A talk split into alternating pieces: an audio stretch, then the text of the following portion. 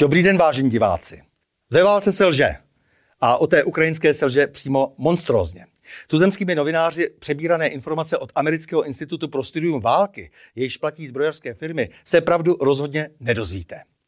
Stejně jako od spravodajských služeb nebo od v konfliktu přímo zainteresovaných stran.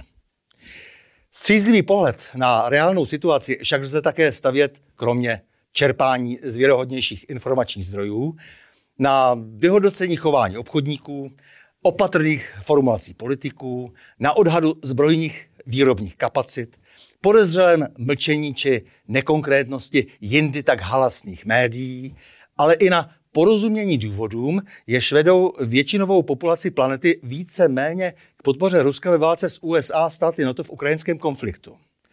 A protože v posledních měsících opakují média, politici a různí kulturtrégři, že všechno prakticky rozhodne takzvaná protiofenzíva ukrajinských sil, a protože tato ofenzíva prý již začala, eh, ptám se bývalého vysokoškolského pedagoga a vojenského analytika Jaroslava Števce.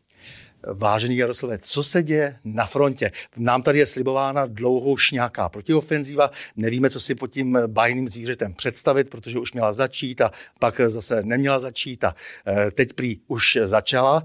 Eh, takže co to vlastně je za stádo tajemných leopardů? stádo tajemných leopardů prohánějících se po ukrajinských stepích uh, začala. Mm-hmm. Ofenziva začala, uh, nezačala tak, jak je obvykle okamžitým nástupem obrovských tankových klínů a podobně, ale spíše vzájemným oťukáváním soupeřů, tak jak svého času to bylo v Járovi Cimmermanovi, tuším v některé jeho hře, oba soupeři se vzájemně oťukávají ale protože mají bílé pláště, bude je obtížné rozeznat. Byl to obr Koloděj a princ Jason, jestli si to dobře pamatuji. Ona to ale opravdu připomíná tady tuhle tu eh, hru, protože ať chceme nebo nechceme, eh, ta ofenziva skutečně začala, ale je to čistě jednorázová záležitost. Je otázkou, nakolik se podaří Ukrajině zúročit eh, více než rok, prakticky rok a půl trvající dodávky zbraní, munice, výcviku, i když ten výcvik už trval podstatně déle, už vlastně začal někdy před nějakými 15 lety, nebylo to i, de, i, poz, i dříve, tak eh, vlastně ano, teď se to snaží zúročit. Ale jak říkám, je to jednorázová záležitost, která je daná v první řadě tím, že Ukrajina je vybavena technikou velmi různorodou. Mm-hmm disponuje velmi vlastně rozdílně vycvičenými lidmi, počínaje skutečně profesionály, kteří jsou tvrdě vycvičeni a umí bojovat, až po naprosto většinové v úvozovkách, to teď řeknu, eh, stádo eh, lidí hnaných doslova do písmene pod palbu ruské strany. Mhm. Kdo má podle tebe reálně navrh? Jsou tam tedy ty tisíce tun západní techniky, proudí tam obrovský proud peněz, ze, kterého, ze kterých se veselé korumpuje kijevská věrchuška, která samozřejmě má zájem na prodloužení války, protože to znamená samozřejmě zároveň osobní příjem. Tak kdo ale má reálně v téhle situaci navrh i vojensky? Naprosto seriózně navrh má Rusko a prakticky Ukrajina nemá šanci ho porazit a dosáhnout nějakých zásadních cílů, které by rozhodly to, co se tam děje na bojišti. Protože na bojišti se tahle válka rozhodovat nebude. Mm. To bude jednání v pozadí, diplomacie. Eh, Západ si v podstatě, nebo všichni zúčastnění výrobci zbraní si udělali z Ukrajiny poligon. Eh, jak se to prostě třeba odráží, ty, ty různé eh, chtěné či nechtěné výsledky té různé techniky, která se tam používá například na akcích zbrojařských firm? No, tak to je velmi paradoxní situace, protože akcie klíčových západních firm začínají klesat.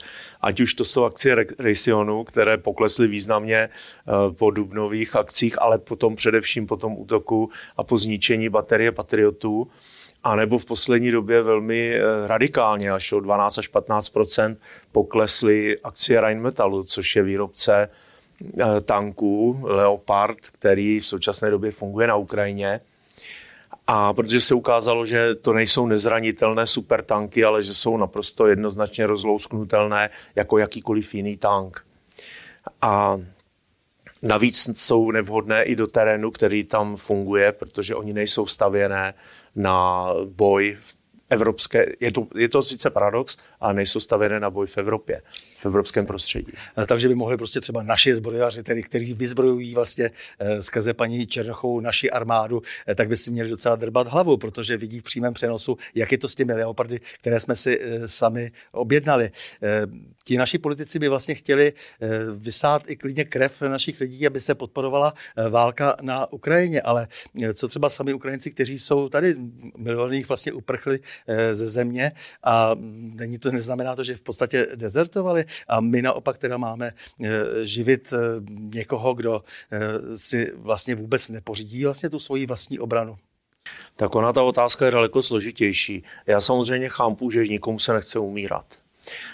To je jednoznačná záležitost. A druhá věc je ta, že vlastně ono to ukazuje i vztah těch Ukrajinců k Ukrajině, protože já bych chápal, že by se měli zájem vrátit hlavně mladí kluci, ale i holky, protože na té třeba v Izraeli tam bojovali muži, ženy, že jo, když šlo o přežití Izraele, Tady bychom mohli říct, že jde o přežití Ukrajiny, ale neproudí tam davy těch lidí, kteří odešli se zájmem bojovat, fungovat jako řidiči nebo nabíječi leopardu a podobně. To rozhodně nepozorujeme. Ale naopak zase tam chodí naši lidi, chodí tam Poláci, Rumuni a chodí bojovat různí dobrodruzi do řad vlastně těch nadnárodních eh, skupin, které tam fungují. Je to zvláštní vztah, a řekl bych, že asi Ukrajina nebude tak úplně dobrá vlast, jak se to tady prezentuje, vysoce demokratická a připravená svým občanům odevřít svou náruč. Jak se bude podle tvého názoru válka dál vyvíjet? Každopádně jak říkal Švejk, ať si bylo, jak si bylo vždycky, jak si bylo, ještě nikdy nebylo, aby jak si nebylo, podle mě skončí během roku a půl. Nejpozději. Což ale bude znamenat do určité míry krach západní politiky eh, v této věci. A potom, kdo teda to vlastně odnese? Eh, vlastně ten Černý Petr zůstane v ruce politiků, včetně našich samozřejmě, Zelenského. A tak trošku budou všichni zablbce a všichni se budou nakonec tvářit, že, nebo tě, ten západ se bude nakonec tvářit, že, že to celé urovnal že je už všechno v pořádku, nebo jak to bude, až se dohodne nějaký mír? Až se dohodne nějaký mír, tak eh, Černý Petr nezůstane v rukách politiků, ale nás, lidí, kteří tady žijeme. Jasně. To je ten největší problém. A ano, ten mír se bude dohadovat bez nás. To je to největší eh, jako zlo, které tady na nás spadne. A problém je v tom, že Západ do toho nebude mít v podstatě co mluvit v určitém momentě.